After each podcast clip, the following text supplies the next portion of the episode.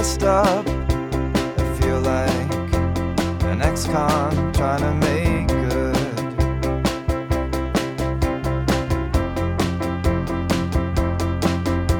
Whenever I get dressed up,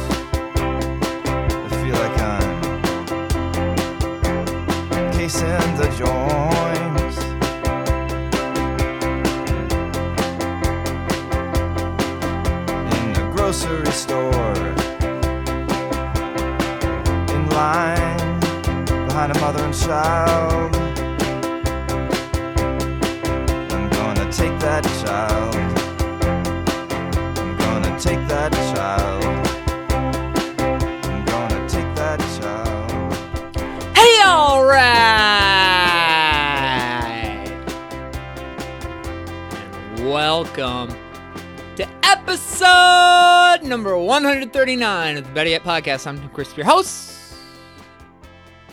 Better Yet is a long form interview podcast featuring musicians talking about influence, talking about writing, and talking about being around.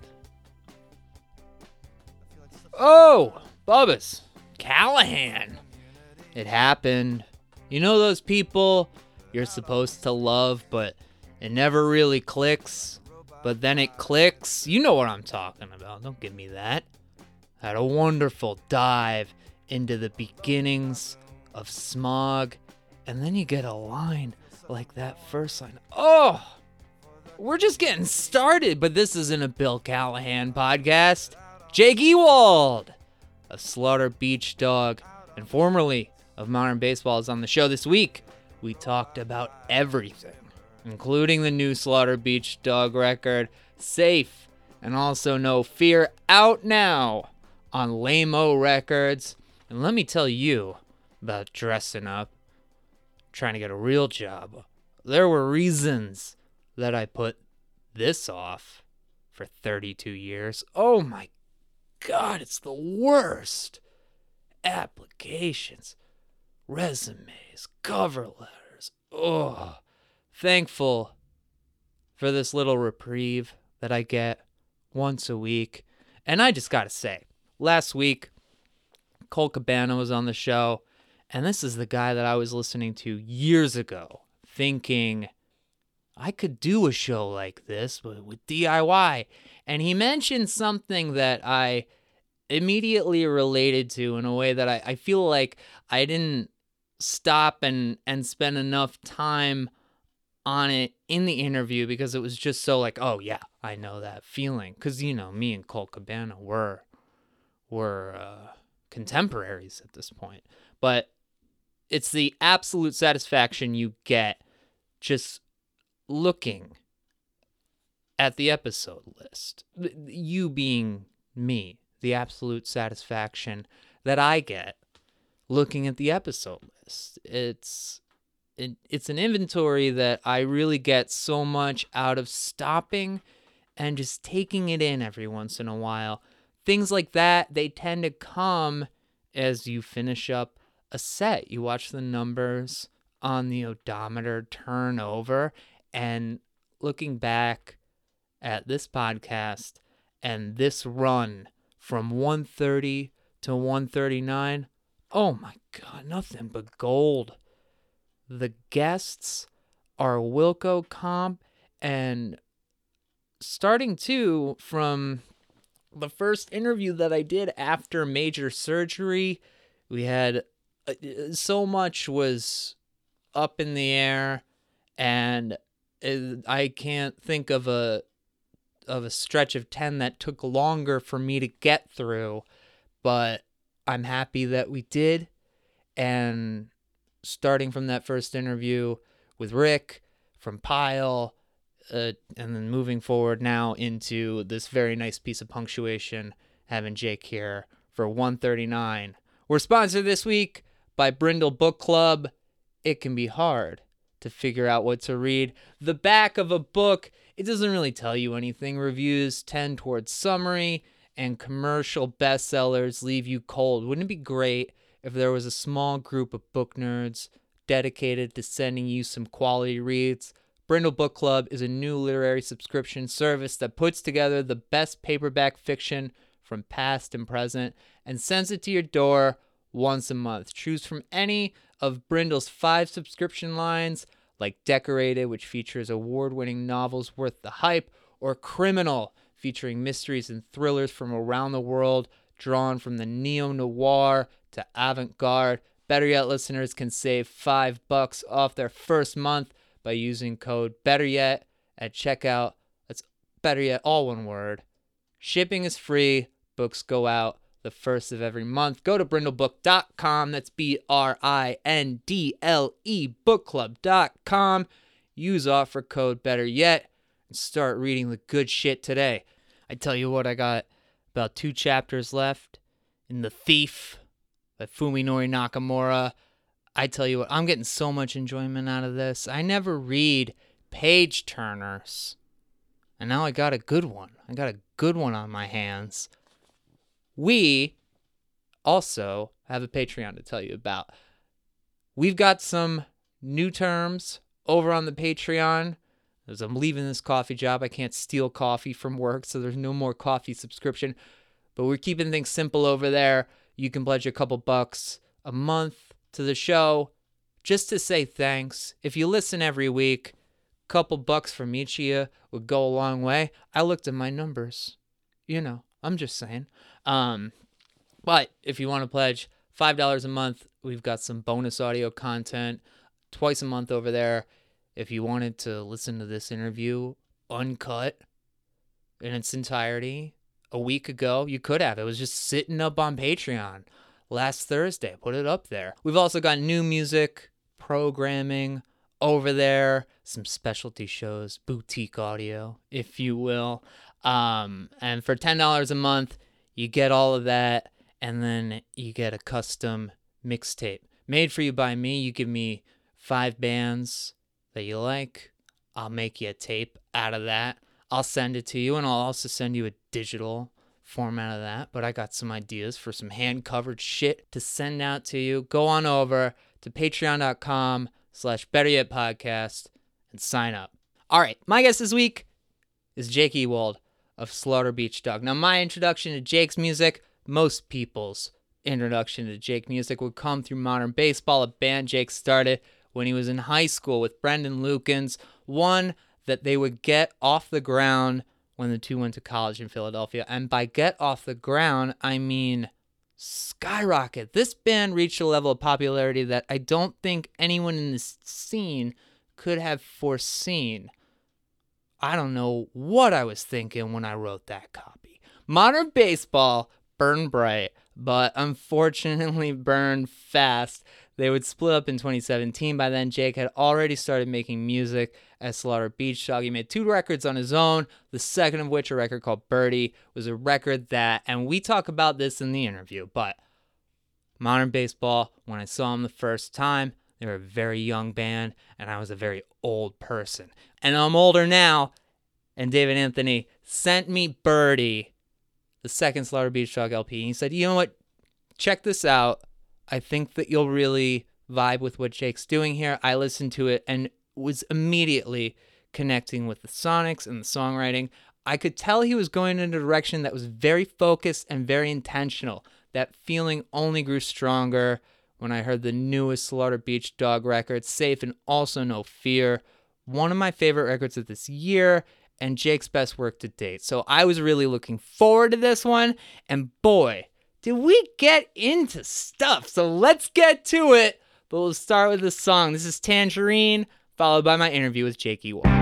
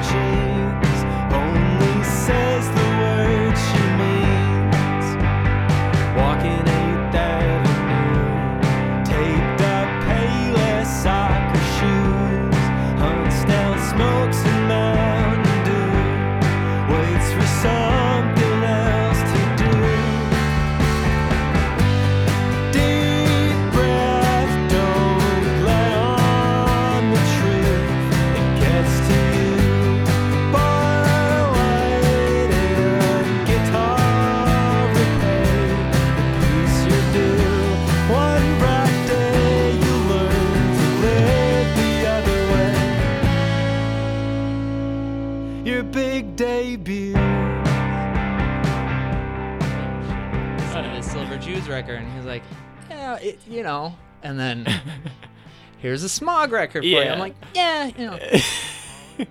but I watched Callahan play two Silver Jews covers Oh, in New oh, York a couple weekends ago. Nice. One of them was I Remember Me. Oh fuck. And then I was just like, oh man, That's messed up. it's time. yeah. We were we were in the living room the, the other day, and I, I just did the catalog. Just Nice. beginning of Smog. I mean, I didn't have all day, but Yeah. I got pretty far. And That's man, awesome. it fucking fucked me up. Bill's got some shit. So it's nice to have uh, nice to have that. Hell yeah. So I'm gonna I'm gonna start by asking you, um, a a question that I think is very a very good question for for two dudes to discuss on a podcast. Definitely. Did you finish Infinite Jest? Absolutely. What'd you think of it? I loved it. It's I'm so embarrassed to talk about it. The only person I talk to about it is uh uh It's David, your right? fellow Chicagoan David. Yeah. Yeah, yeah, yeah. David and I host a podcast together. I probably should have told you that be- before. uh, yeah, we we got as you were a podcast about Alkaline Trio. Nice. Um, but yeah, well, I think David put it in the in the right perspective in that Mhm. feature where you know he said he's aware of how aware. ridiculous totally aware. it is that he's walking around with this book. Yeah. And that book. Here's the thing about it. it it's absurd. Yeah. It's self aware. Yeah. It's so much fun. It's a lot of fun. It's, It's- like a journey. It's a totally entertaining way to spend way too long. Mm-hmm. but man, I I mean too And the much del- too I- much fun, really, if you think about it. The delayed gratification. Yeah. I had some I cannot that's like my thing is I love even when it seems pointless, I love waiting through the shit if it's going to give you something at the end. And the end fucked me up. yep, So I was like, there we go. friggin' just that Pepsi can. Dude, I I got so much love for for Don Gately. I I tried to read it Dude. again, um, and I got I got a little bit caught up in in one of the meetings Yeah. where it was just like oh man, yeah. this is fucking tough. Dude, Gately was fucking he was dark. He was fucking dark. Mhm. Also, it's been crazy. Like when I read that, that was a few years ago, and to go like as time went on after I read it, I started actually hearing like in hospitals and stuff, hearing the names of all the freaky hospital meds that he was addicted to, and I would hear them Oh, in real yeah. life, and I was like, oh shit, this Yeah. is like, this is for real, for real.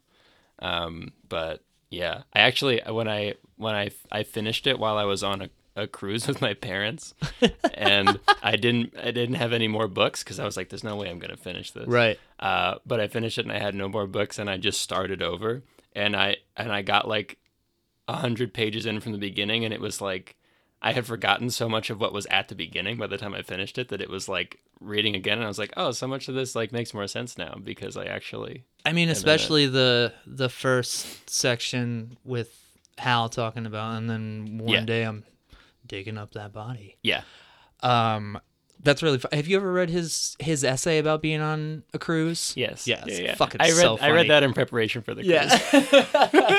Yeah. oh man, that's good. So so where'd you grow up? I grew up uh, mainly in uh, uh, all in Maryland. Some some parts more cornfield than others. Uh-huh. Oh, There's okay. A couple different towns. So so you're if it's cornfields, you're away from the bay, so you're western a little bit. A little bit west. Yeah. yeah. But we would always go to Rehoboth Beach on vacation, so we would be hitting the Bay Bridge, rolling over straight across, Yeah. down a little bit.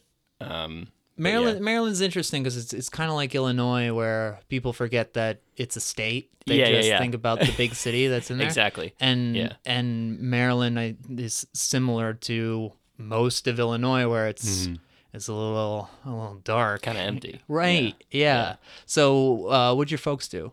My mom was slash is a minister, United Methodist minister.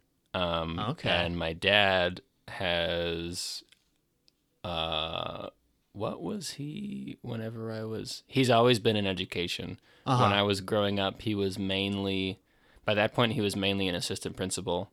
But as I got older, he was like a principal for a while, and he was a superintendent for a little while at a few different school districts. Big shot. Uh, was big he man was he in your was he in your No, he was in uh I forget why it worked out that way, but he was in like a neighboring county the whole time that Oh, we were okay. growing up.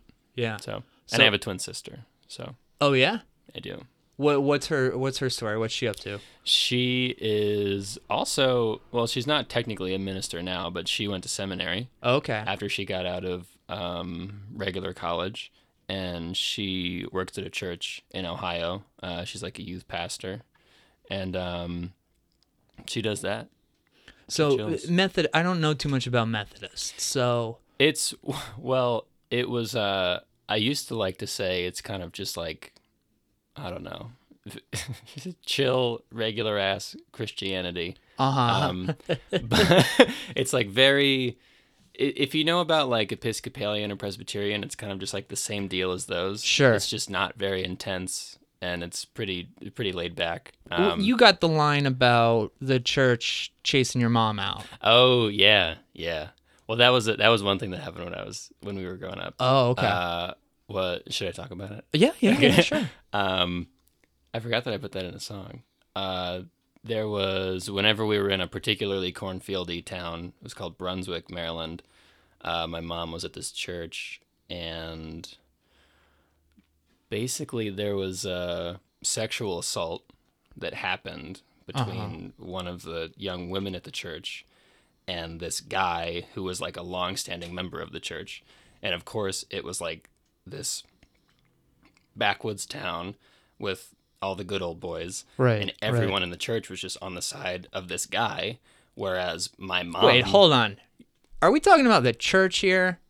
The church is church. on the wrong side of sexual Oh, dude, misconduct can you believe it? Un- Can you believe it? Unbelievable. So there was that kind of situation, and my mom and like a handful of people were on the side of this girl and trying to like go through the proper steps to do whatever they had to do to like turn it into a safe environment and like take care of everything. Um, and it just got, and they basically ran my mom out of town. They would like, it was like people leaving my mom messages late at night on her phone Oh Jesus! and like people not showing up anymore and just like talking trash everywhere and it was just like it was so sad on so many levels and at a certain point it got so bad that my mom had to just be like i gotta go get a church somewhere else." Yeah. this is crazy so the whole family move. yeah we moved to uh we moved we moved like one town over and my mom she didn't get a new church right away but we moved one town over my sister and i finished high school and then my mom got a new church uh, actually in rehoboth which is where she lives now rehoboth Oh, Beach, okay. delaware Okay. but yeah that was what happened with that So you are your folks split up? no, Oh. they're uh, they're together. But what happened was, what had happened was, my mom got that church in Rehoboth. My dad moved school districts and got a job at a district in Delaware that was kind of close. Oh okay. And then he ended up getting offered a new position back closer to where we grew up in Maryland. And my mom, um, at this point, my mom was getting like kind of close to retirement. So they were like, okay, we want to end up in Maryland anyway. Why don't you go take this job in Maryland? You'll get a condo there and we'll do our jobs for like two years, see each other on the weekends. And now my mom is actually about to retire and move back to Oh. Maryland with my dad. That's nice. So yeah, that's really nice. And you talk about them a lot yeah, in your songs. Everybody's close and cool. yeah. Everybody's cool. That's good. You- Definitely. You, you know, it's, you hear a minister in the family, and it's like, Yeah, oh, Yeah. okay. Were you Usually allowed to watch R-rated movies? yeah. There was definitely a lot of uh, a lot of uh, TV limitations, but besides like those kind of rules, Yeah. uh, it was my mom is a total nut for like talking about your emotions Yeah. and kind of just being really communicative um which when i was younger was sometimes really frustrating because Right. i was so you know out of touch with my emotions But when you're getting into emo bands, it's like this is That's wonderful. what I want. So it was one of those things that when me and my sister got older, it paid off so hard because we realized like, oh, we are, you know, in our 20s and we have this amazing relationship with both of our parents and with our extended family because they put in all this work when we were younger to like nourish these relationships. Even though we thought we didn't want it sometimes at Right. the time, it ended up being sick. So, was there music in the house when you were growing up? There was, um, but it was really kind of just, I don't know. It was kind of digging through the trenches. Oh, sure. There was like, my mom really liked. My mom's favorite music is disco. She loved the Bee Gees. yeah. Uh, Hey, some of those early records. I mean, they're not disco records, but they, They got hooks. Fucking amazing. Yeah. They got hooks. Uh, and my dad, my dad was better. My dad was like a huge U2 fan, and I was into U2. yeah. Um, Dude, U2's got fucking tracks. I do. love U2. They do. Uh, and he, my dad liked the Who and like all those kind of bands, like rock bands. Um, but I just had when I was younger, I had a hard time when I would listen to music like that, like the Who or U2 or anything in that realm. It was entertaining, but it, but me playing music never crossed my mind when I listened to those. I was Yeah. like, "There's no way I could ever do this. I don't know if this even seems appealing to me. This is just like a thing that rock stars do." Yeah, my name's Jake, and that guy's name is The Edge. Where did the the come from? How do I get? I can't even get that. Well, it's an English thing or Irish thing. But um, so I guess then what's the thing that makes you say, "Oh, yeah, I could do that"? Um, probably, probably. Uh, I think once I started going to DIY shows and finding where those were, Yeah. It was like, oh, there are people my age who play in bands, and then you start being able to see the actual like arrow of time going like you're in a band when you're 16 and you play a DIY show and then you get you know every now and then like one of these bands gets offered a tour and they disappear for a while and then maybe they put out a record and you can actually like see Yeah. where everything goes So where was that happening when you were in high school? uh it, not many places um there was the one thing that we put a lot of work into was there was this community center uh in this neighborhood called Point of Rocks that was like 20 minutes from the high school. And once a month maybe every other month um a few people would run out the community center. And there were like six bands between you know within the community and like the same six bands would play the show and Yeah, the same yeah, yeah. 30 people would come Uh-huh. uh, but it was but it was really cool i mean at that time that was amazing we that was like the center of our universe um, and there was also a little ways down the road and like 45 minutes away in Mount Airy, there were these like fucking uh, pay to play metalcore shows that we Oh, also started fuck, getting yeah. involved in. So So was that your was that your shit? Was it metalcore? that was our fucking shit. Yeah. I, we, I was in a metalcore band. uh huh. Um, what was it called? we were called Living Like Wolves. we played the pay to play shows. We didn't play that many. It took us a long time to get on the pay to play shows. Yeah. Um, Were you playing guitar? I was playing bass. Okay. Yeah. And I found out, like, I just got married in July, uh huh. and uh, a couple years into my relationship with my now wife, Jess, we she grew up in Virginia, and we realized that when we were in high school, the guy. It was the same guy who ran the pay to play shows in both of our towns. And he had this PA that he would like drive up and down 95 Yeah. and like get all these money from these kids. And we were like, holy shit, you went to that guy's shows? You went to Mikey's shows? Oh my God. That's fucking wild. It was weird. So you're playing you're playing metalcore. Yeah. Um. So is that like, are you like between the buried and me metalcore? Like was that the was we that the liked ticket Between then? the Buried and Me, but Uh-huh. we did not have those chops. Okay. It yeah. was- I mean that's that's we were true. more just like kind of simple kind of breakdown stuff. And our guitar player Spencer, our guitar player Spencer was definitely like the best musician in the band, and he would write some actual like riff riffs to go between the breakdowns that were cool. Um, but I had, I was like, I had no concept of like how to play bass in Yeah. any band, let alone a metalcore band. It's not easy. It's a, it's really hard yeah. on your Dude, it's it's very very tough. yeah. So when um I guess well, well when does uh when does Brendan come into the picture? I met Brendan in honestly probably around the time that the metalcore band started playing the pay to play shows. Okay. Uh, because him and my sister were dating, and No way. yeah, him and my sister were dating. Uh huh. How long did that last? shorter than our friendship. it lasted like um I don't know, 8 months? Okay. We, so it, it's we were an- friends way longer than the relationship. right, right, right. but but eight months is a long enough time for you to have to maybe uh, confront a little bit of weirdness with your sister, right? Like, how did that Yeah, conversation go? it was it was honestly it honestly got less weird as we became better friends. Yeah. But then at a certain point, it was definitely the weirdest time was when they were breaking up.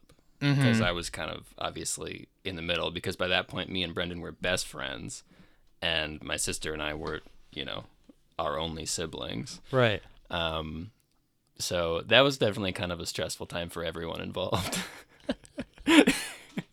Well, at least it happened when you were teenagers and Yes. emotions aren't running high. yeah, we totally knew how to handle all of it. yeah. It was all good. So were you when did you two start playing together or like what what was the bond? I think the thing was my sister and I had kind of the same group of friends because we were on the same classes and my sister was good at making friends and I wasn't. So she would like make the friends. Uh-huh. Um, and all those friends were really into music, but they were very into Led Zeppelin and ACDC and like a lot of classic rock bands that I can appreciate now. But back then I was like, this is so fucking stupid. I Yeah. don't like any of it. Right.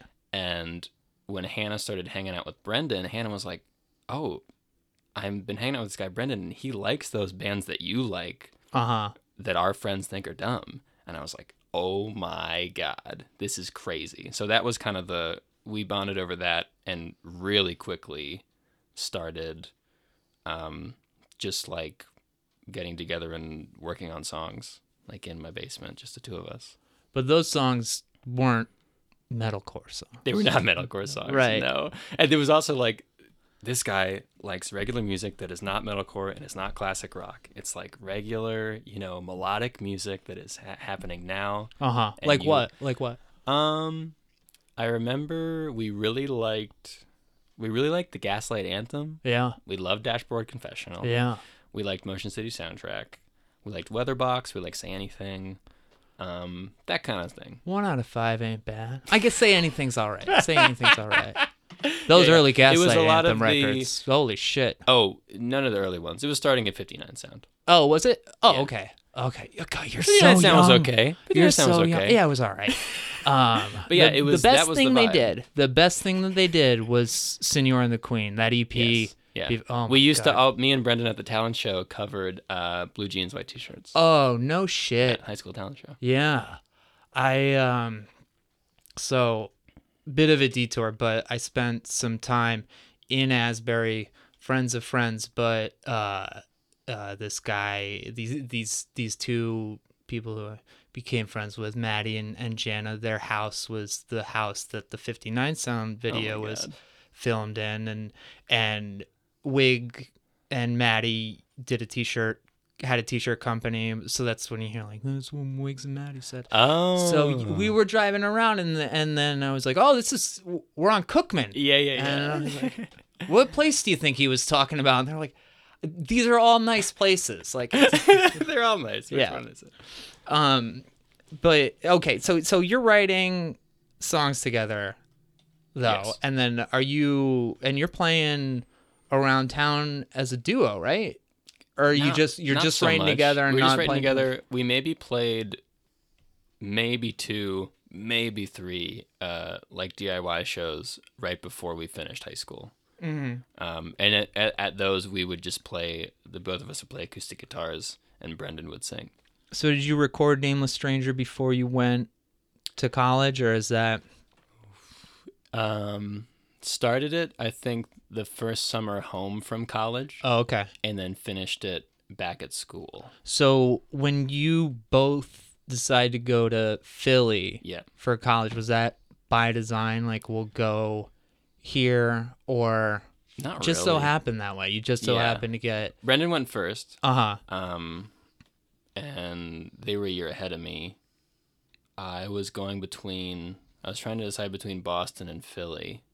You went to Drexel, right? I went to Drexel in Philly. I'm trying to think about what the. I think in reality, I got the biggest scholarship to the school in Drexel. I remember we had this chart on the wall Uh-huh. in the kitchen that was like, here are the schools you've applied to, and then here is how much scholarship you get to each one. And it was like, okay, this one, this is probably the You're one. smart. I'm kind of smart. I did good in high school. Yeah. Um, and uh, I yeah, mean, Drexel. I got good grades. Drexel. That's not. That's not like you went to freaking Faber College. What do I say? Um, would you go? Would you go to to Drexel for? they had this thing called a music industry program. Oh, okay. Um, so that was one of the big appeals. And Yeah. Bo- uh, Northeastern in Boston had a similar one. Um, but it's basically they have studios in the school, and you take a handful of classes about music business and a handful of classes about music recording.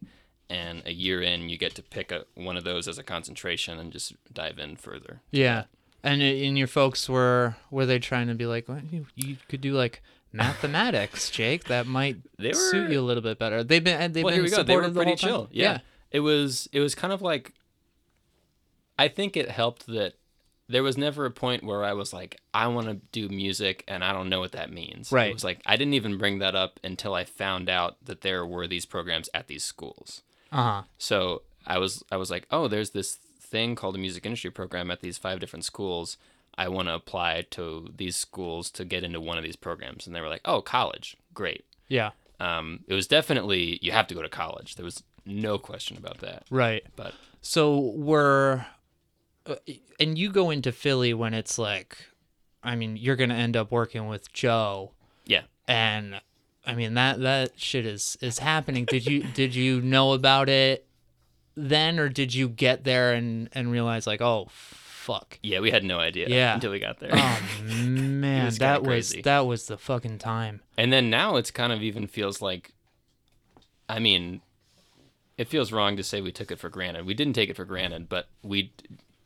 I don't even think we fully realized how insane it was while it was happening. Because looking back now, it was kind of like that was there was shit going down. it's wild to look yeah it's wild to look at it and and you see like oh, okay like these lehigh valley kids like come over but then you also have the menzingers mm-hmm. and cayetana mm-hmm. and captain we're sinking like Yeah. they're it's not just that a thing was happening in philly it's like four things were happening in philly and it seemed like it was all together Like, Absolutely. yeah Yeah, there were no.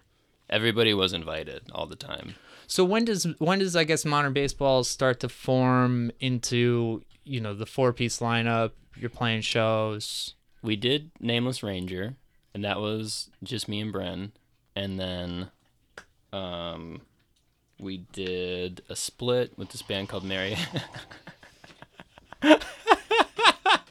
Just got to get some relaxing Just in. gotta relax. We Yeah. did a split with this band Marietta, and that was also we were still kind of committed to being just the two of us. And then after that, when we started playing more shows, was when Ian and Sean got involved, kind of fully. And Sean had a van because he had gotten in a Sean had like gotten in a car accident, and he used the insurance money from the car to buy a cargo van because he was in a, another band at the time, and he was like, "I'm gonna be the guy with the van." Oh yeah. So he got, got this van basically for free, and that was another thing that was like, Sean plays drums, he's got a van, those are the two most difficult. and he was parts. 21 when we weren't 21. So There it was you like go. insane. There you go. And you meet you meet Ian uh, doing the program.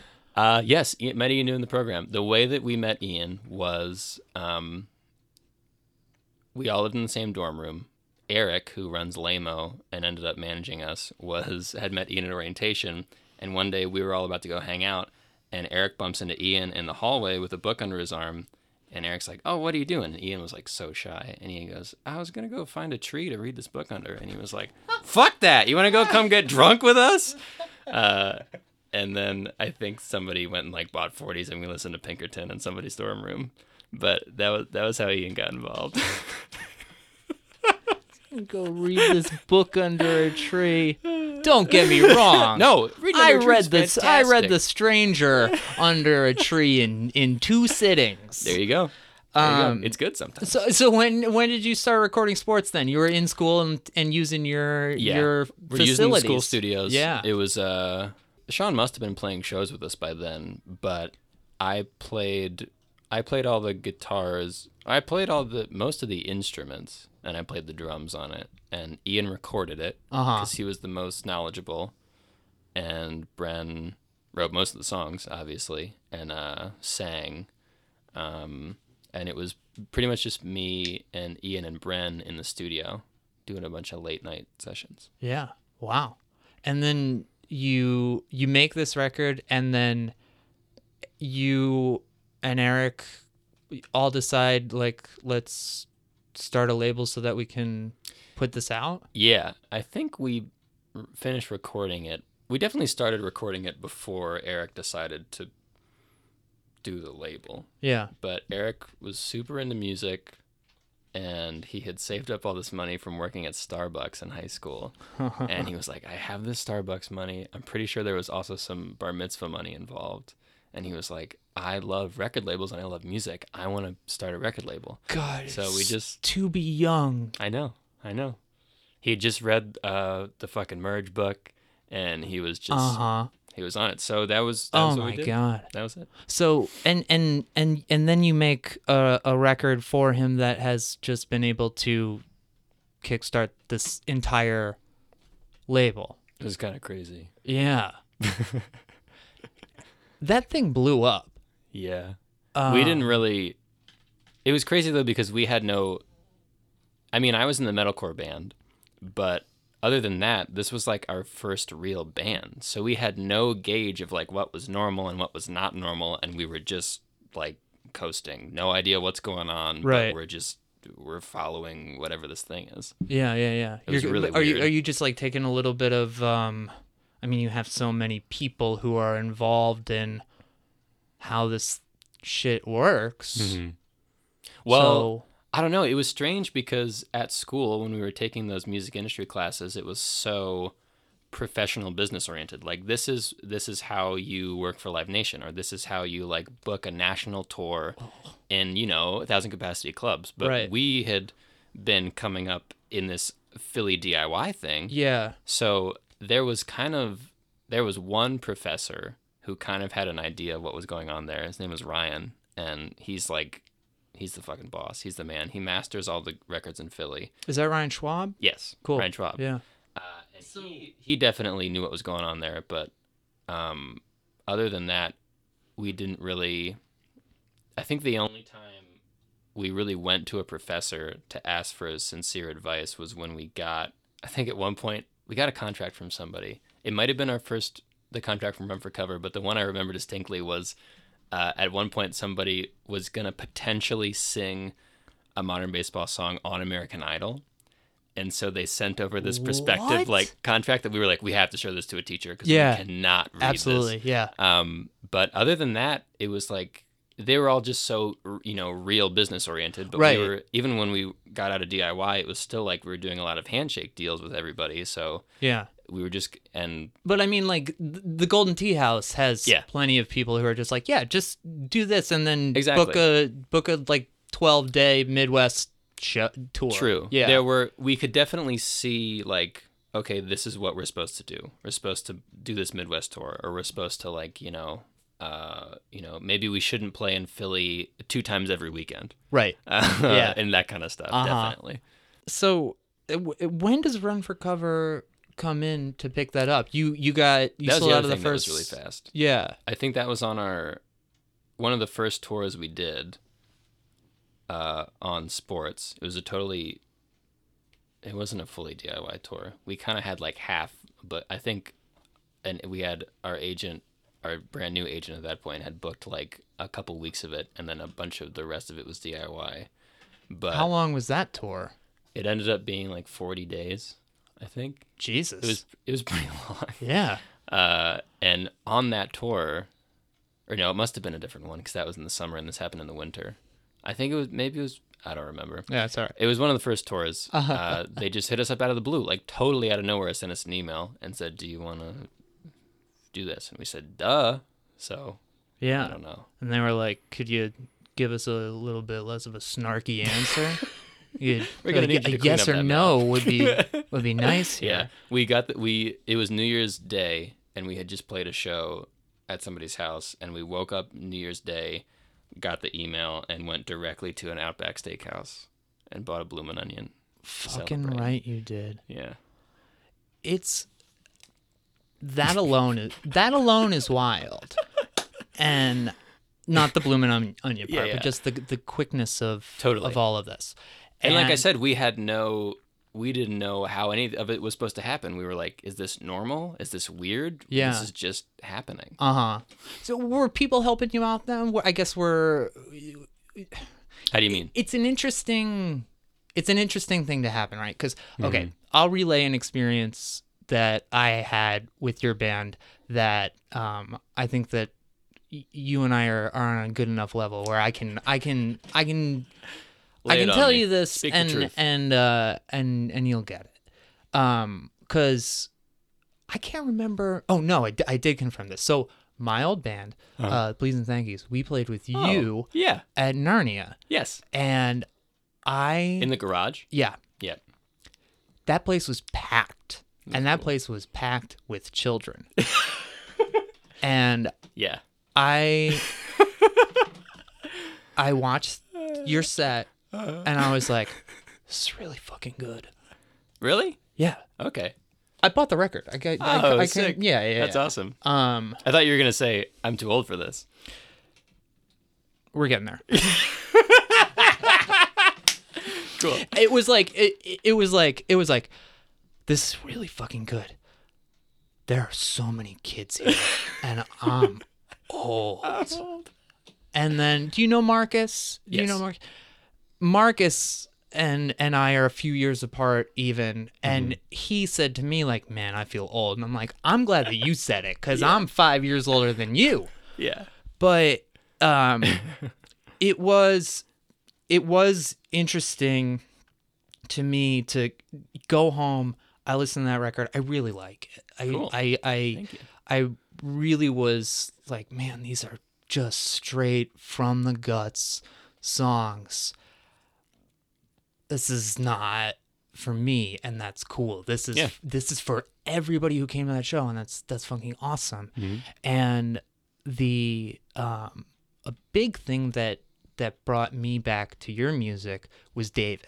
I watched The Rise and I was like it's wild to see even just just the fact that a a show that has Joyce Manor on it is selling out places and like there's nothing but I see nothing but goodness in this band. Um and when I started doing this podcast, David reached out to me after the first episode. We were kind of friends Yeah. and he was like i like what you're doing like and that's how we became friends and w- when i read his piece about your band mm. i was like fuck. Mm. Yeah. That's it's so it's like every writer's dream to mm-hmm. do that type of piece. And i and i loved the fact that immediately y'all are referencing almost famous because that's what it was. Yeah. and the fact that it that something like that is happening in this world mm-hmm. is just mm-hmm. incredible. Yeah. and um and we talked about that. David was on the show and um and when this project started when slaughter beach dog started he was like hey listen to birdie. And i was like i was like oh yeah yeah yeah i know i know. And he's he's like no y- you'll like it. And i was like okay. And then i was like oh yeah. Nice. So I've had Cool. I've had time to go back too. Awesome. And and um but I think that it's good perspective for you know this conversation to yeah. to to to just kind of pull the focus out a little bit and Mm-hmm. and to to see it from my you know when when the Philly shit when the Lehigh Valley shit was happening yeah. I was like, oh man, these kids there. are my age and fucking right. Yes, sometimes I get drunk at night too.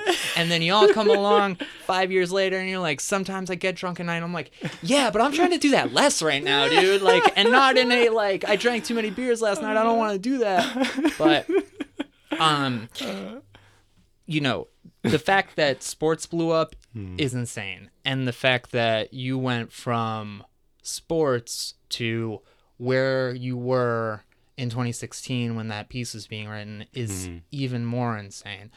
So it it just that had to be such a mind fuck. Absolutely. I look at it and I look back a little bit and I look at the way that you've talked about it in other interviews and and it feels like there's a there's a time when things are it, it's just like a runaway train. Mhm. And I I guess Definitely. you know bring me into into that a little bit like Yeah. it, it seemed like a lot of like not knowing when to say no Absolutely. and just like keep doing it keep doing it keep doing it Yeah. Um yeah, it was like grow up right now because this is all happening and you can't say no to it.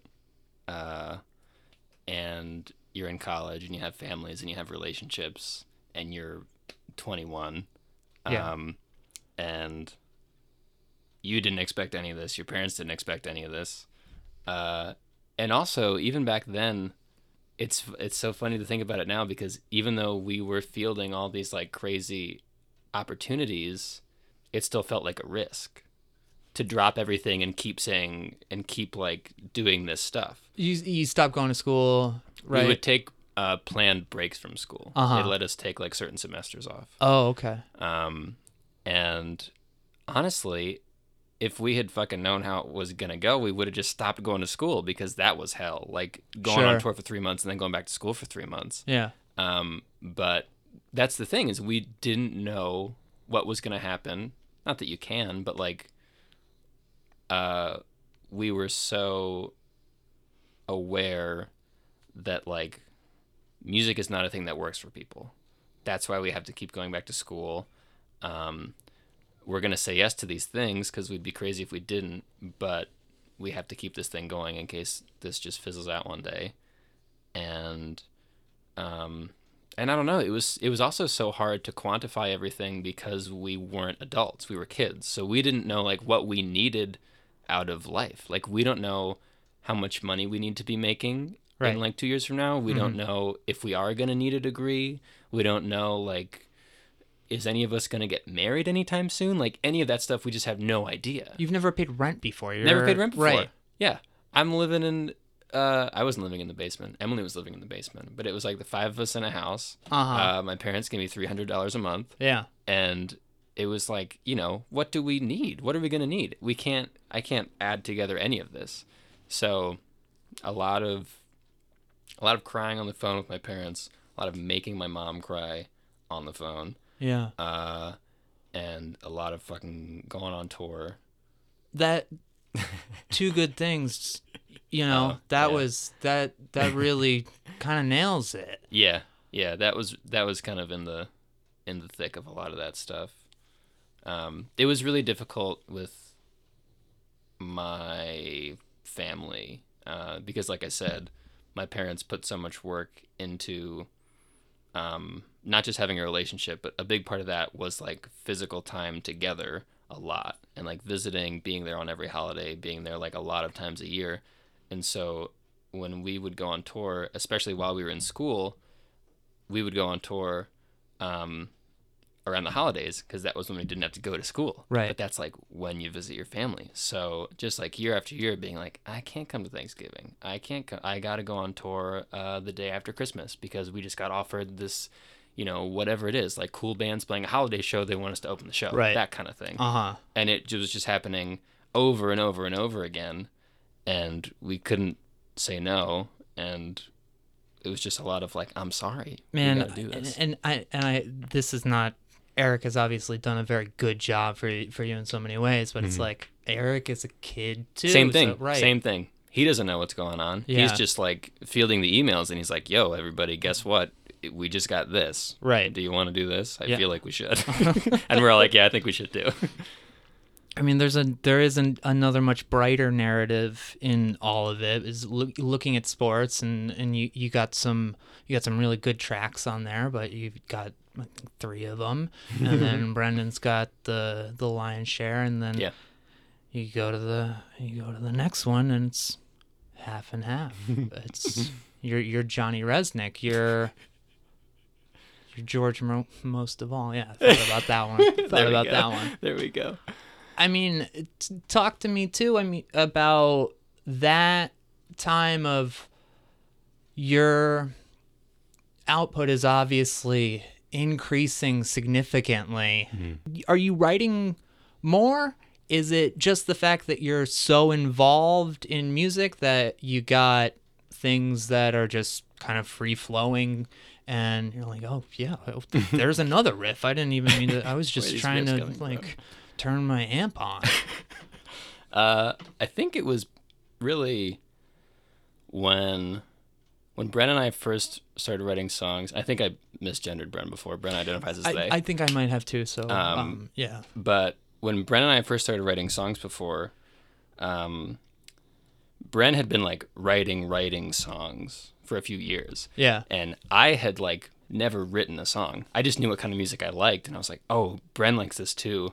We got to be friends. right. And so uh, it was like as the as time went on, I like when we did sports, those were some of the first songs that I ever wrote.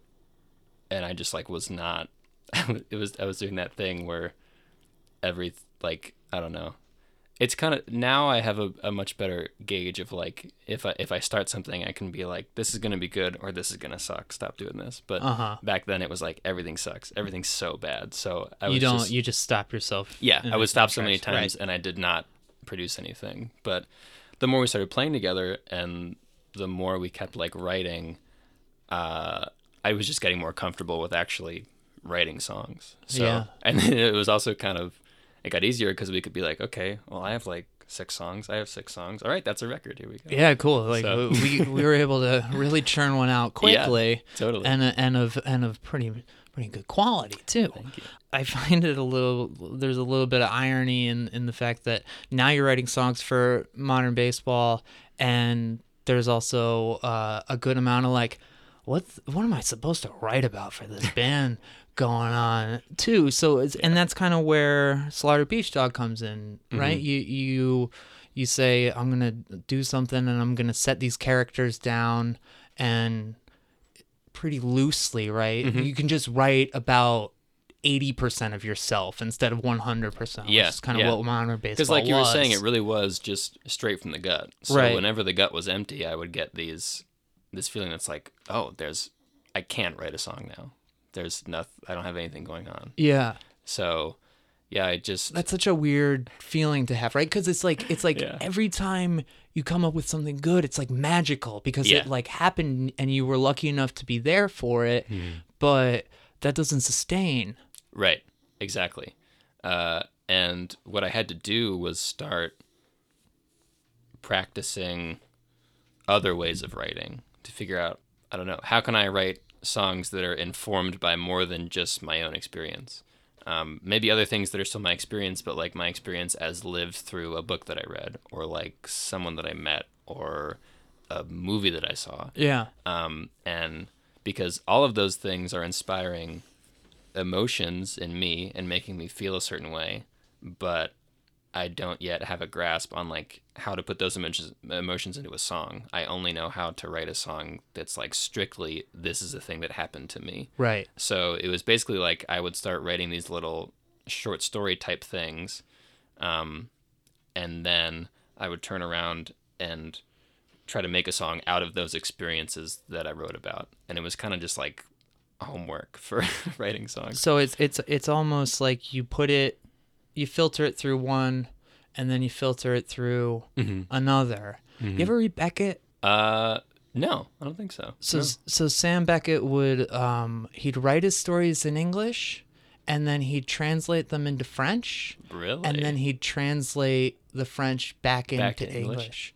wow. So his the weight of each one of his words is so fucking significant. Wow. Um, unfortunately, he's heartless, so he- there's no there's no good significance.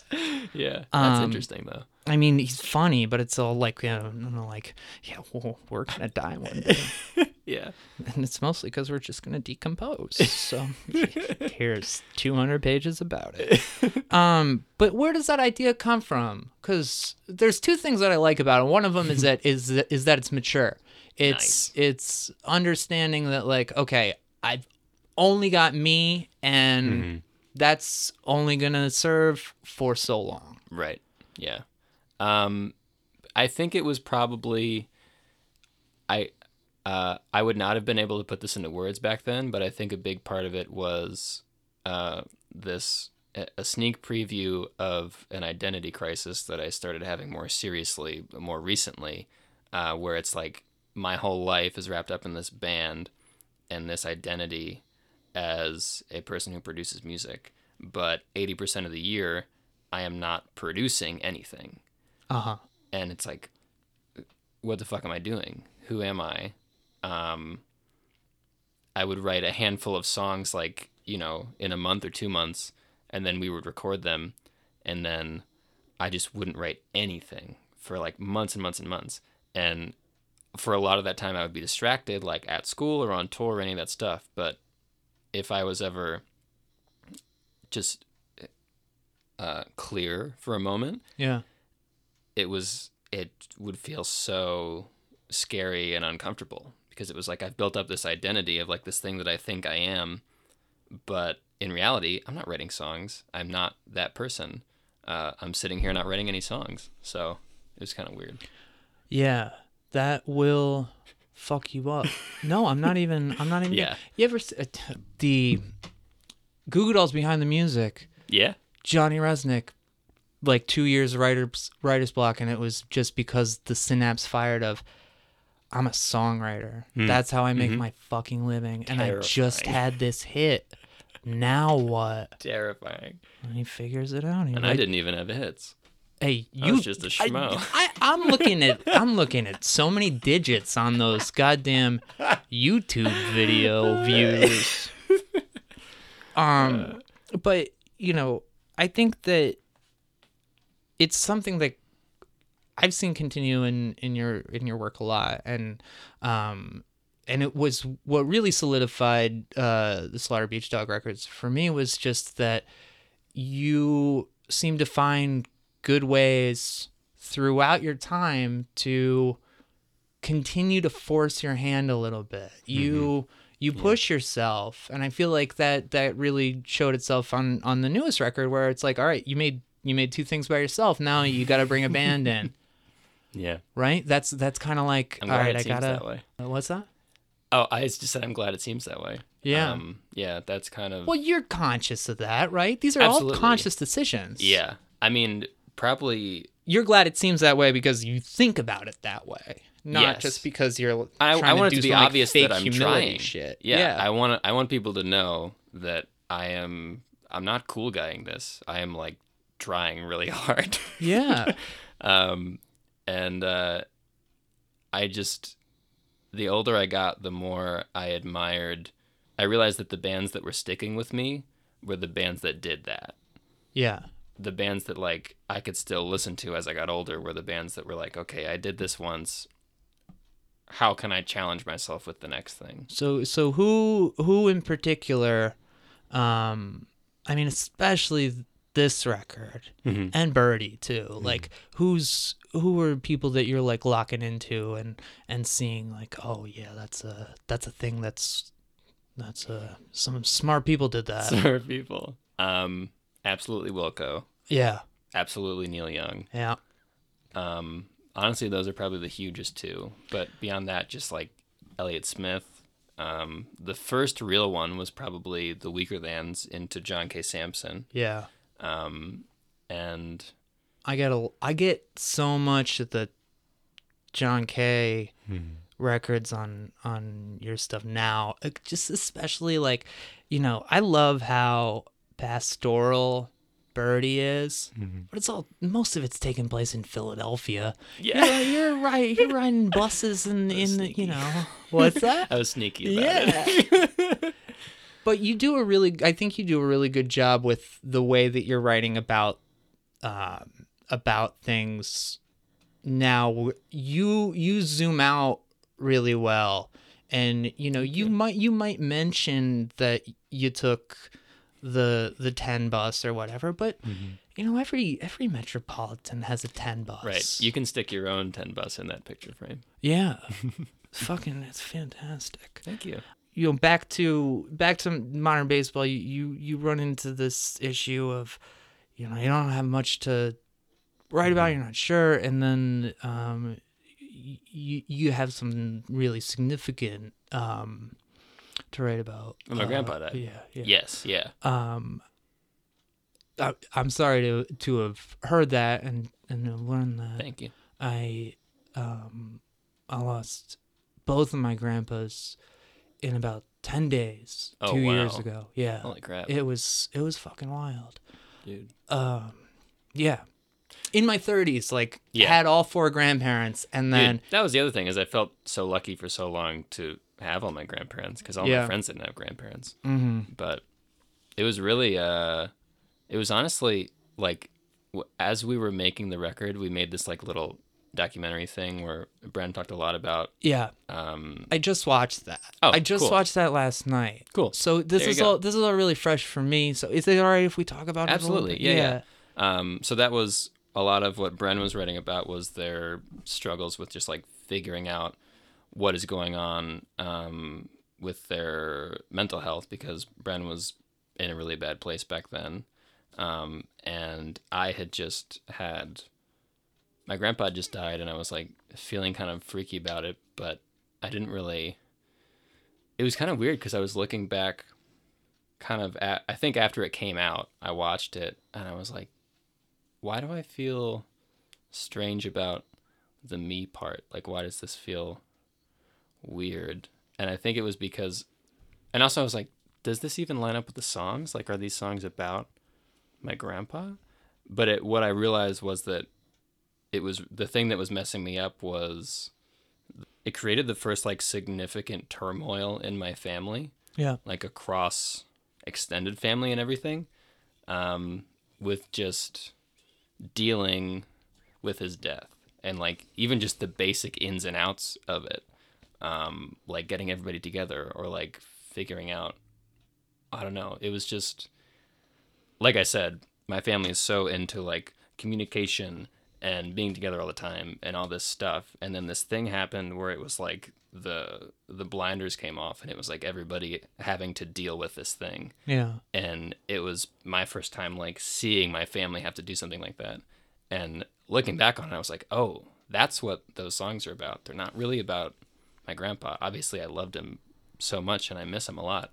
Um, but the real shocking part of it was like watching my family handle this thing Yeah. so It's uh like the extended Discord and yeah and the way that happened with one of my grandpas too, where it's it, it seemed to have been holding a lot. I think that's those are the exact words that you use. Mhm. Doc, this is uh, this person that was at the center of everything. And Yeah. then, and then people scatter falls apart a little bit right in in ways that yeah i don't it's tough it's Mhm. really tough don't don't sit too much with the the me part of it like feeling Yeah. um because you're you're a kid and and you're you're still figuring out that like perspective comes from places outside of yourself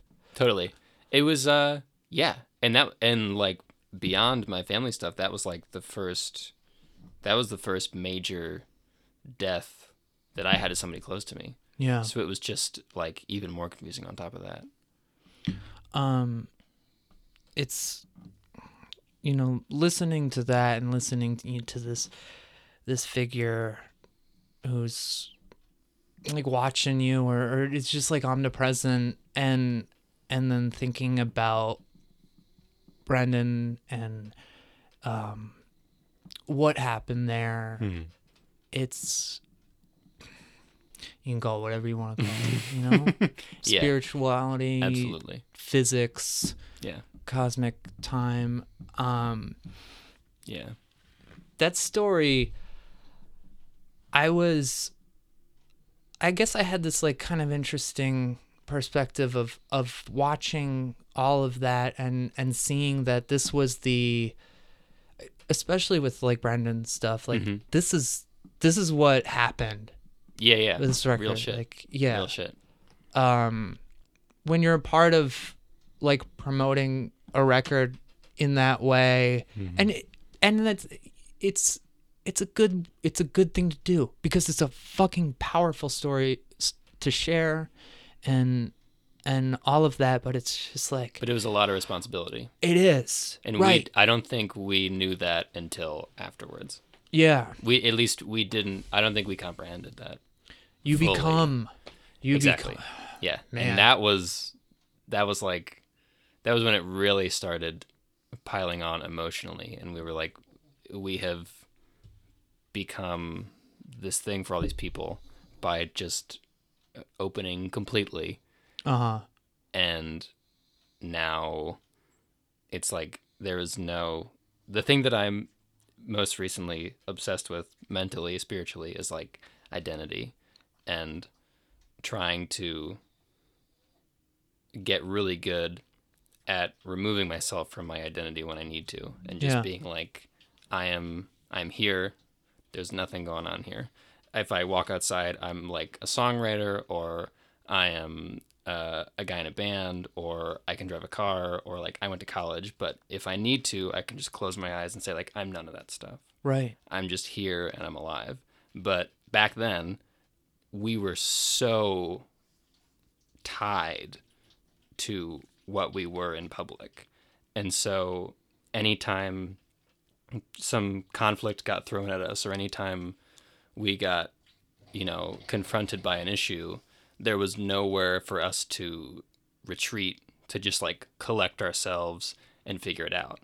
It was like everything was public. This is exactly who we are. You know us, and, And this you is how we define ourselves. right you can depend on us like Yeah. we're you can depend on us. We're there for you. right You can talk to us whenever you need to talk to us.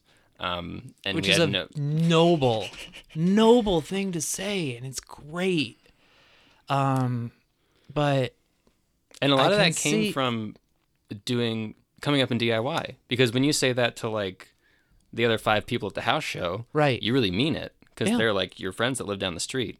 But we just kept saying it to Mhm. everybody, and it was like, oh shit.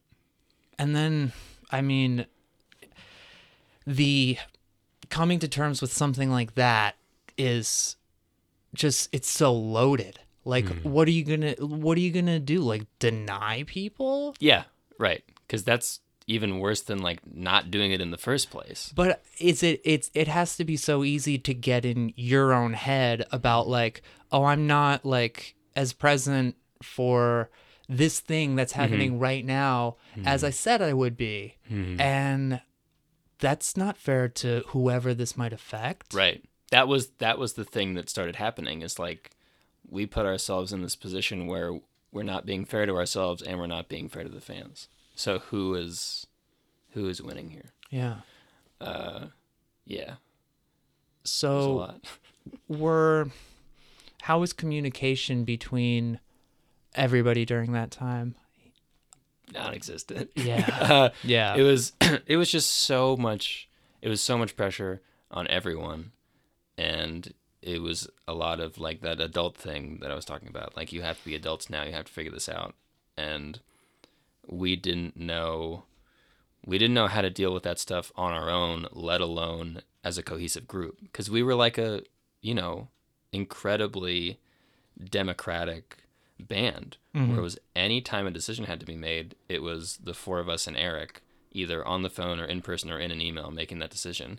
So i in particular was really bad at avoiding conflict and that's what i've spent the most time working on in therapy for the last however many years Uh-huh. um, but I made a lot of that stuff a lot worse because I was not saying anything, not saying and then you were mad at exactly everybody. Yep. exactly Mm-hmm. and so it was just like this parade of me in particular but sometimes all of us just doing that Eh, but it was by this point we were a big band with responsibilities So when Brendan says, I can't do this European tour, and you go over just the three piece?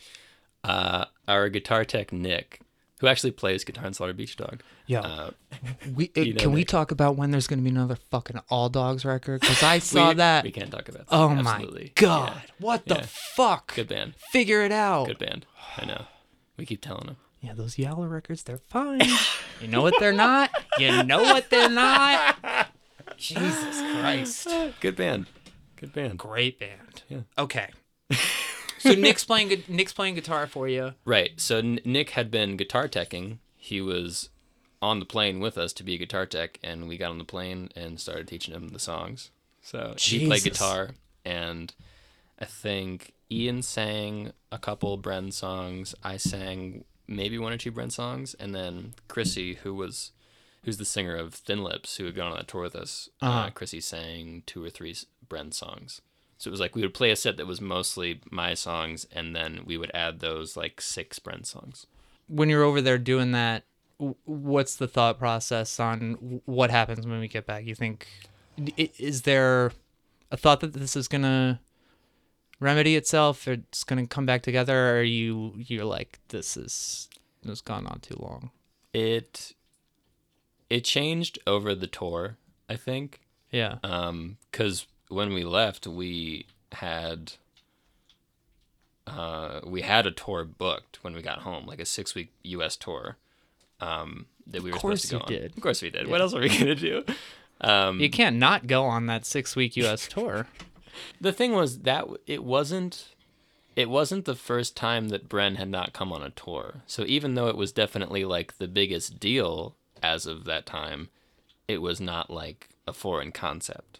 So it wasn't immediate to us. It was not immediately like this is the end of the band. It was like, oh, this has happened before. Bren needs some time to get everything together Yeah. um, and maybe like maybe that'll happen. Um, maybe we will be able to work through this and figure out a way to do it that works for everybody. Um, but I know for me, it was kind of like going on that tour and like being in Europe and removing myself so much from I don't know reality in a way. It was just really Just being in that time zone is. Yes. and just Totally being able to right? actually reflect on what was going on. Yeah. I was kind of like, I can't do this. Yeah. Um, so, but that wasn't until it was like I think it was maybe during the last week of the tour where I called Bren at home and I was like, "Hey, how you doing?" X Y Z, and we caught up, and I was like, "I don't think I can do this other tour." Yeah. Um, and then we talked about it as a band. Um, and the crazy thing was that even before before we left for that European tour, we had had a really big band meeting at home where it was like we all said openly, we have too much on our plate. This is getting crazy. We need to do these two tours and then we need to like slow down and figure out how to do this. Um, but then when Bren backed out of the European tour, it was like maybe we can't even do these two tours. Yeah. Um, yeah. So There's uh there's no no real chance even if you made Yeah. it through. exactly. Yeah. You do play one show that I, I really wanted like just Oh, no Yes. because of Absolutely. Fuck. Johnston. yeah Dude, what a couple of months it's been. uh, yeah no kidding Mm-hmm. um That was a wild experience for sure. That was- Yeah. that was pretty crazy. yeah how was Um, that We we definitely could have been more prepared for it because obviously that happened while we were like in the throes of not really being a band. yeah. Uh, had you made like any sort of announcements or anything like that? Oh, I don't remember which announcement came first, because it was it was the Johnston show was booked relatively early on, but I think we probably announced it around the time that we announced uh, we did like three shows in Philly uh-huh. to say, hey, peace out for a little while. Yeah. Uh, I think Where we were those? Were those at the church? Union transfer. Yeah. I think we that was probably around announcing around the same time as that, which would have been after we said, "Hey, this tour is canceled." Yeah. Um, but yeah, that was really that was really wild. You talked to him at all, or is he kind of? It was. We didn't really talk to him. No, I don't think we talked to him. Um, it I was went just and looked at his set, and I was just like, man, he just played the fucking hits. well, they let us pick the songs. Did they really? Yeah, they. It was so it was him and his brother, who was the manager, Whoa. and his brother just emailed us and was like, "Hey, uh, pick whatever songs you want to play." He has a songbook that just has all of his songs, and he reads out of the book anyway. So, uh, you Ooh. band. yeah, Oh my god. yeah. I didn't realize. It was that. us and this other band from Philly called the Districts, and we each did six songs, I think. What did, What did you do? Uh, we did one of the Casper songs. We did Funeral Home, which was tight. We did uh, forget what the oh, and we did uh, the motorcycle song, and a couple other ones. But it was crazy because we did not. Our first interaction with him was Uh-huh. sound check, which he showed up late to Yeah. and he his brother put the notebook in front of him and we just like I don't think we ran through all of the songs we were going to play. We ran through like a couple of the songs that we were going to play Wow. and I think maybe there was one song for us or the districts where he was like I don't really want to play that one. Um but otherwise it was just like we just showed up and played behind him Yeah. and he sang. It's amazing. Yeah, it was wild. Just you can just picture the weight of him because I, I saw him in a I think 20, 2011 or 2012 maybe maybe even a little bit later because he just put out uh, a record that I'm blanking on. His late records are really good. Yeah. Yeah. I haven't done them. Um. I honestly wasn't a huge Johnston person until we had to dig in to like learn the songs. Yeah. And I was like, oh fuck, this is this makes sense. Yeah, I remember. I remember getting into him in college, and then the documentary, Yeah. powerhouse, and then the that covers record was huge for me.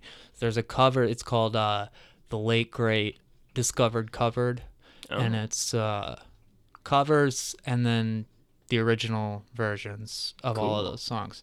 Um, Eels does a really good track, and uh, Death Cab does a really good track. And so does Oh. Bright Eyes and Beck, Oh wait, is that the one when Bright Eyes does Devil Town? Devil Town. okay, yeah. cool. I know Yeah. that. Um, yeah, that's. Uh, I feel like that's that made a lot of sense to me because it's it's not fucking. You can't just throw on a Daniel record and just be Mm-hmm. Exactly. like, "I've heard that this guy was pretty good." I get it. Uh huh. um, you if you're already going with Slaughter Beach, though, like yes. you have, um, Welcome is Mm-hmm. pretty much. It's out in the same year as, as Holy Ghost, right? I think so. Yeah. Yeah. um i guess where you, when you were starting it it's it starts out kind of as a you know a, a place where you can workshop a little bit and do Yeah. something a little bit differently and Totally. and then now all of a sudden it's like well this is my thing now Yeah. was that was that an easy transition or were you were you thinking about it in i guess bring me in a little bit because it's it's like in some ways it's like no pressure and in other ways it's all the fucking pressure in Mm-hmm. The world Uh, so when it started, it was very much no pressure, um, and definitely no touring. Like we made, I think we did like five DIY shows one summer after Welcome came out, maybe right before Welcome came out, and then when Modern Baseball canceled those tours, it was definitely not. Uh, I think Birdie was maybe done but not out. Or we were, I think we were about to do Birdie. We were about to record Birdie. yeah Um, but I had no intention of like switching gears and just making it my number one band. I was like, these tours are canceled. I have to go home and get a job. Uh-huh Uh, I'm still gonna make this record because I want to, but it was definitely not like switching from band A to band B.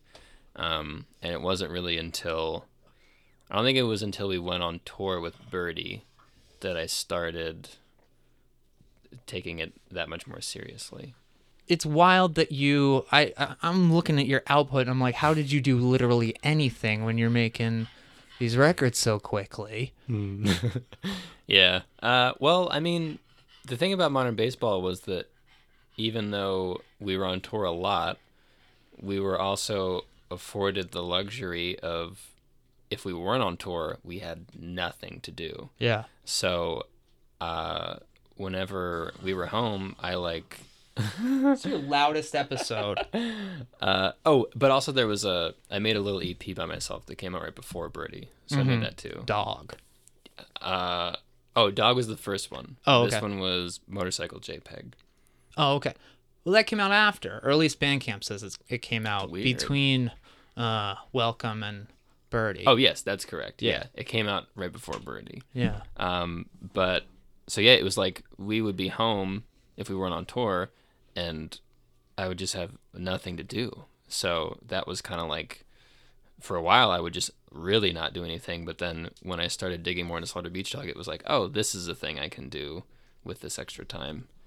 Um, but and then when we canceled those tours, I was like, I really have a lot of time now. Yeah. So So, so I can just play all of the instruments because that way Yeah. it'll take up a lot more time. Yeah, definitely. Yeah, I'll make it take a really long time, and I will have the complete control that I love to have. Is that is that what it was? You're just like, I just want, I just A want to do bit, this. A little bit. Yeah. Yeah. That was how uh, the first modern baseball record was. Was I played all the instruments because I I wanted to to be the boss.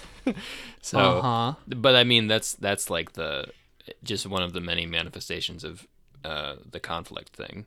Sure. and not wanting to be in like a democratic music writing situation just saying like i'm going to feel the most comfortable if i can just do all this and not have to talk to anybody about it um, so it was kind of fun to be able to dip back into that with uh, birdie and uh, and then you don't, other you don't, you- you're not feeling like you're doing anything like at the expense of somebody else. Like this is your record. So totally yeah all the the good or bad is on me at the end of the day welcome I, f- I find interesting because it comes off you know as this kind of document of, of transition especially you listen to the the front half of that record and it's like oh here's jake from modern baseball. He made a he made another modern baseball record. But then when you when you get to songs like politics of grooming um, which is the fucking most samson title ever seen in my life um sorry. That's okay. Drinks like Yeah. that that's i guess when you're when you're making that record is there any conflict internally of like i gotta make something that's going to translate to people who like my band gotta make something that's like close It was honestly because modern baseball was still happening when I made it. I kind of had the opposite feeling where I was like, modern baseball's happening. Nobody's paying attention to this. I can do whatever I want. right Um, and it was, uh, and because of that, I I just ended up like throwing stuff at the wall through a lot of it. it's a really interesting record in so there's way, definitely like yeah. you know songs that could be modern baseball songs Right. on there. and then you Um, got these like you know kind of countrified yeah. things and then you, Yeah. you end the record with the fucking like best uh emo post rock instrumental that like fuck Oh all of those other people Yeah. like this is you just shot the shot in two minutes But it was sick because I I threw all that stuff at the wall, and then I was able to look back at it and say like, what out of here did I enjoy the most doing? Uh-huh. Um, and I kind of came away, at least going into Birdie, I came away with more like the kind of uh, politics of grooming drinks type stuff, um, and started to try to like dive into that a little bit more. so where where are you in in the songs of of birdie? Are are those th- those feel like they're a part of your experience as opposed to character based?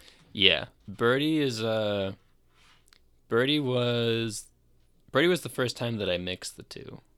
yeah. Um, it definitely varies from song to song, but Birdie has a lot of kind of uh, I don't know. It has a lot of small details from my personal experience, but a lot of a lot of the broad strokes are more fictional. Yeah. Um, but that was kind of uh, That that bottle of Heaven Hill is is a real bottle of that is a real Hill. bottle of Heaven Hill in the freezer. That is when you're you're in college and you you think the whiskey goes in the freezer next to the vodka. Uh, I gotta tell you what. see, here's the thing. Here's the thing. Um, that it's a lot of people like to say a brand name of thing of a thing, and it's it's very rarely as precise and as and as just full of because what you said about that bottle of Heaven Hill is exactly what that bottle of Heaven Hill is. And anybody who hears a bottle of Heaven Hill in the freezer is like, I know exactly where this person is in his life. that's really cool to hear. That's awesome. I have a very deep affinity for references to whiskey. Yeah. Five and a half years sober. That's all I got. Congratulations. Thank you. Um, yeah. Wallace has the wild turkey. You, my friend, have the Heaven Hill reference. It's very, very, very good. Thank you. I appreciate that. Um, yeah, but you can. I, I love the I love to hear that that's what it is too because I feel like the, the details really do paint something that's that is very personal mm-hmm. and making it less about the entire thing just being details. Mm-hmm. It's very. Do you read Ray Carver? Yes. Fucking right, yes. you do. He yeah. he really he he did me in. He Yeah. like he he made me he put me on a path. Yep. Yeah. When when What year did modern baseball? I think we canceled the tour in uh, 2017. 2017. Yeah. then it would have been the winter of 2016. Oh, I started and I was like, "Oh shit, here Yeah.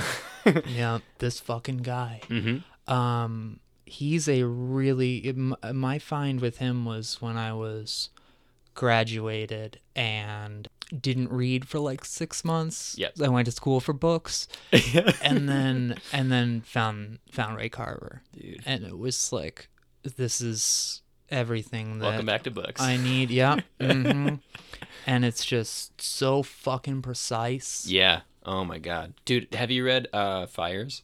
yeah uh, the essay when he's talking about ha- where he was he went back to school and he was studying under this guy and just how precise he would edit with like where the commas would go yeah and where the period would go and just like removing and removing and removing everything You ever read those letters between him and his editor for i don't uh, think so so what we talk about when we talk about love Mhm. um that kind of that breaks him really for like Shit. national recognition and um if you're listening buy that book and read it. It's fucking phenomenal. But his editor was just like just chop the fuck out of him. And ray is sending these letters that are just like please don't do this. Uh like no. Like you took this and it's now it's like i don't i don't even know what this is. This doesn't even feel like mine anymore. And is that the way it ended up yeah and then the the last couple letters are just like thank you uh, yeah dude fucking but y- y- the the ability to communicate so much with Mm. just like heavy shit Mm-hmm. here's the uh here's the thing that we're watching late at night on tv right um and then you just get this person mm-hmm, mm-hmm. immediately Yep.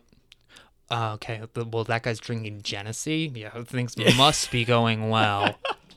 yeah yeah, you can really feel that Ray Nice. Carver on the Thank on you. that that's on that record too. And yeah, and I love, like I said, you know, the the way things are zoomed out and the way that it's it feels very any town, but it's also like like I know where you're from, so I know that these are things in Philly. And um, what I really like about that record too is that you it's you you feel like you're so in control of the instrumentation, the Mm-hmm. pacing of things. There's nothing quick about it. It's Yeah. so deliberate.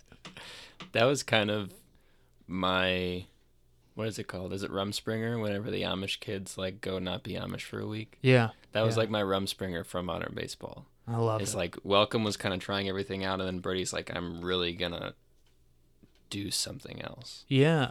Uh, and I really, with the help of Ian, because Ian produced it, we just really tried to lean into that, and we knew it wasn't gonna be something like we weren't going into it saying like this is how every Slaughter Beach Dog record is gonna be. But we were like, we definitely want to try to lean into this one time and I see how it feels. I feel like you did a really good job with sequencing that record too, because Thank even you. though it doesn't like peak, it it stays you know pretty in the middle. Like there's a you know those hummable songs are placed where the hummable songs should be placed, and you Cool. you take a nice journey with the thing. So what what about that experience makes you say like, all right, now it's time to bring a band in here and I can't Yeah. run I can't run rough shot anymore. it's just I Yeah. did it and now it's got to it's got to be something different. Um, it was. It really was not until. So at that point, it was still a rotating cast for live shows, and it wasn't until the we solidified an actual live show lineup and did a tour together. It wasn't until then that I said, I want everybody to play on whatever's next because this just feels really good. Yeah. and that was kind of the new that was like the new challenge basically is saying like this feels really good uh i want us to make a record together and also to be com- uh, completely transparent uh i forget how long it was. It was like we had gone on tour. We asked zach to be in the band. Zach was like the last person that wasn't officially in the band yet. And then either at the end of the tour right when we got home we were like we're definitely making the next record together as a band. And then like a month later i was just getting so deep in my head that was like i can't i can't like get the whole reason i started Slaughter Beach Dog in the first place was to like have you know the safe zone where i could just go do whatever i wanted. Right. and i was like obviously the band is fantastic but i can't already be saying i'm never going to do that again. And if i want to do that again i'm going to have to start another band. Um, so i like broke down and i met up with everybody and i was like hey i just want to be real. Like i'm probably going to want to do something else on my own eventually but we don't even have to think about it yet and everybody was like oh that's totally fine Yeah. um, so that was kind of a funny like i don't know You spend so much goddamn time thinking about it and then you you have to yeah. get everybody together for this thing and they're like, "It's sure "Okay." yeah yeah Do you still think that you need to do that?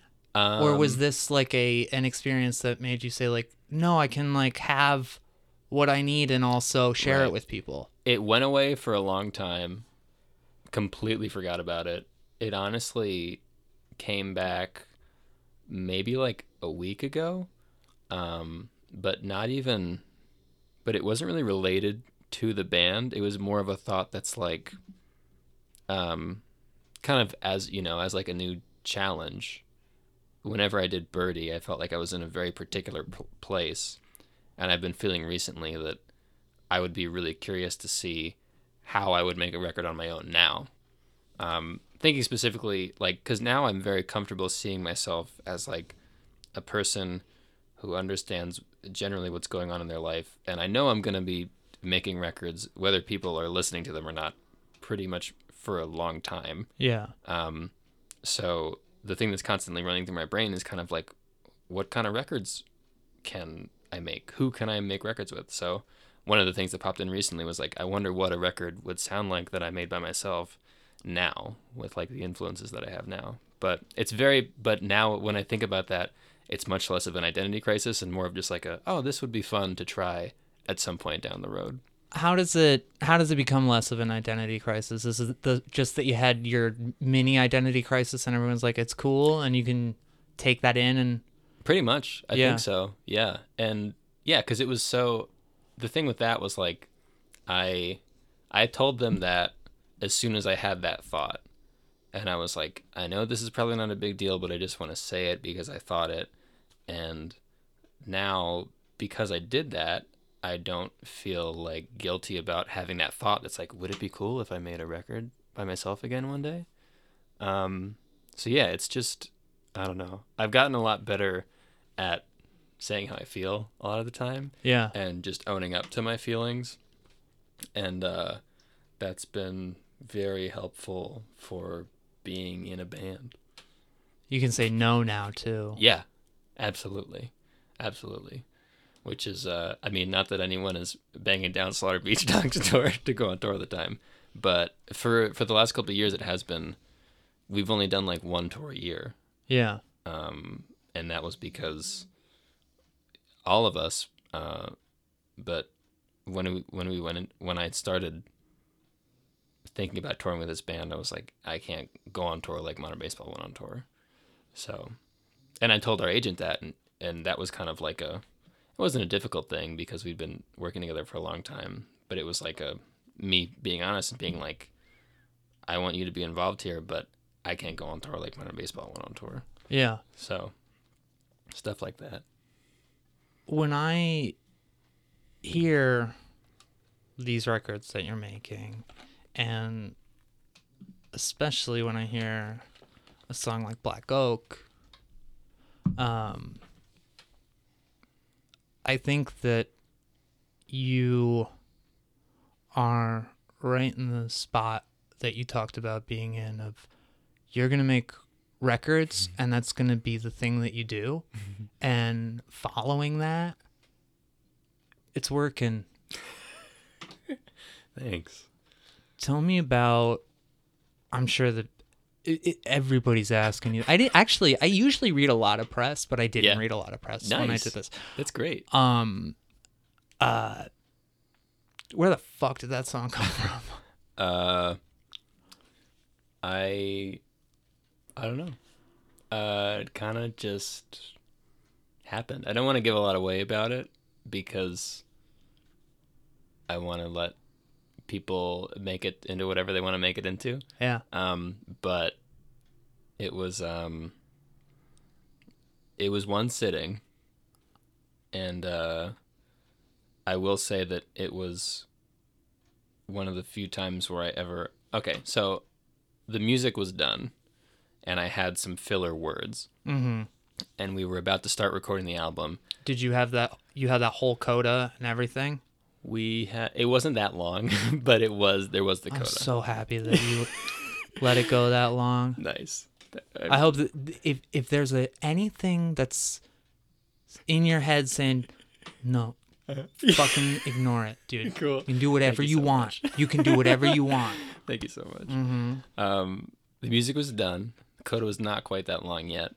Um, and I had some filler words, and we were getting ready to record. And I was like, I had done some revising to some of the other songs, and I was like, this one kind of needs an overhaul. I'm gonna just go to the coffee shop and start from scratch. And I did. And then came back the next day, and I think we started. We didn't start recording, but we jammed that song and uh, Heart Attack, I think. And uh, it felt a lot better. But I just kind of. I wrote it from the beginning. Like the first line is the first line that came, and then I just kind of went from there. So, I don't know. It's it's such a like, what the, f- why is he doing that? and then to just watch it unfold, it's just like you just let that thing go, and I and I and I really like it, and I love the way you just like locked in like the narrator of that song needs to tell the story that way, and when I heard it for the first time, it was one of those moments where I was like, I knew he was on to something. this kid, he was fucking, he was a child. I seen him in the garage. I seen him in the garage. and then that thing starts and it goes for a couple of minutes and i'm like i'm like i don't want to look but i want to look. And i look at that progress dot and i'm like We're rolling. damn right. Damn right. Let it go. Uh, Let it go. That's awesome to hear. it was great talking to you. Thanks for coming over. Dude, of course. I had a great time. good. Thanks,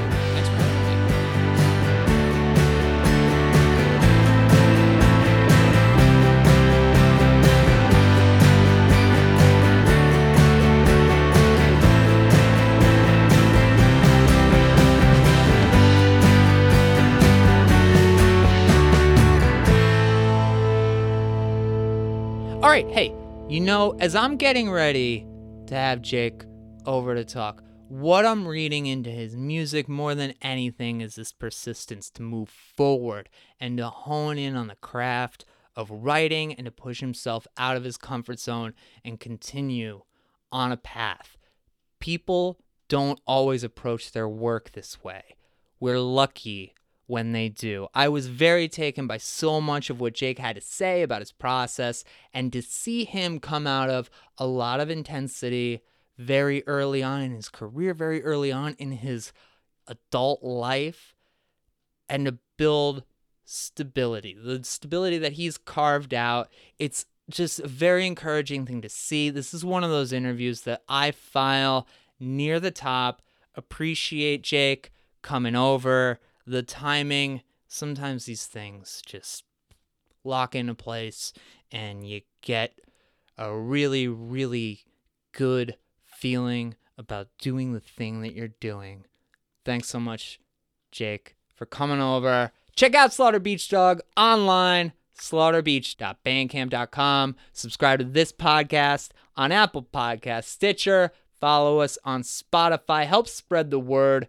Rate, write a review, tell a friend. I'm on Twitter at Better Yet Pod. We are on Bandcamp, betteryetpodcast.bandcamp.com. Pick up a copy of All of God's Money, our tribute to Wilco's Yankee Hotel Foxtrot. The website, betteryetpod.com. Patreon is patreon.com slash betteryetpodcast. And thank you so much. Thanks to Chloe and Lily. Thanks to Jake for coming over.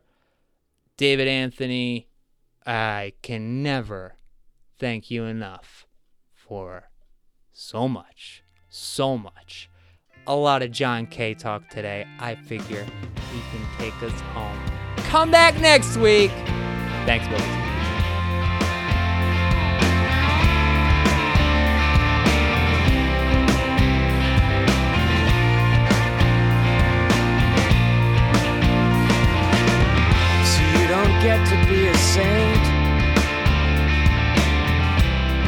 Martyrs never last this long. Guess I'll never be the one to defeat desire in song. Here's a marker. Here's my naked skin. Our exhibit A put a small X where I lost my way.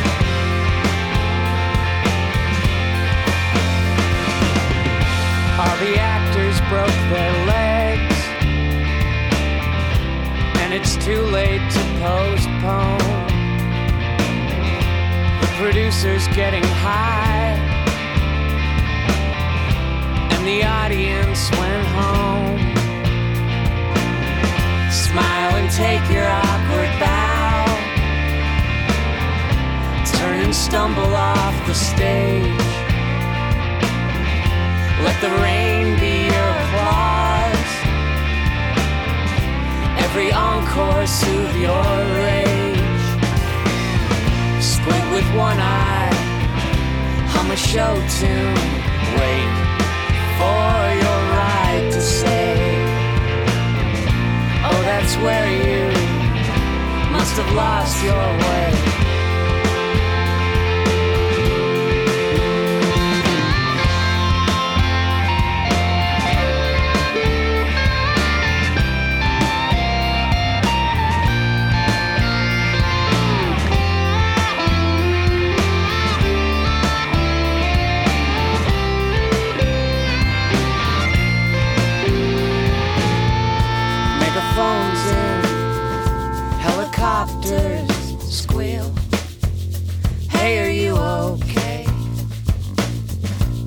A searchlight circle where we lost our way.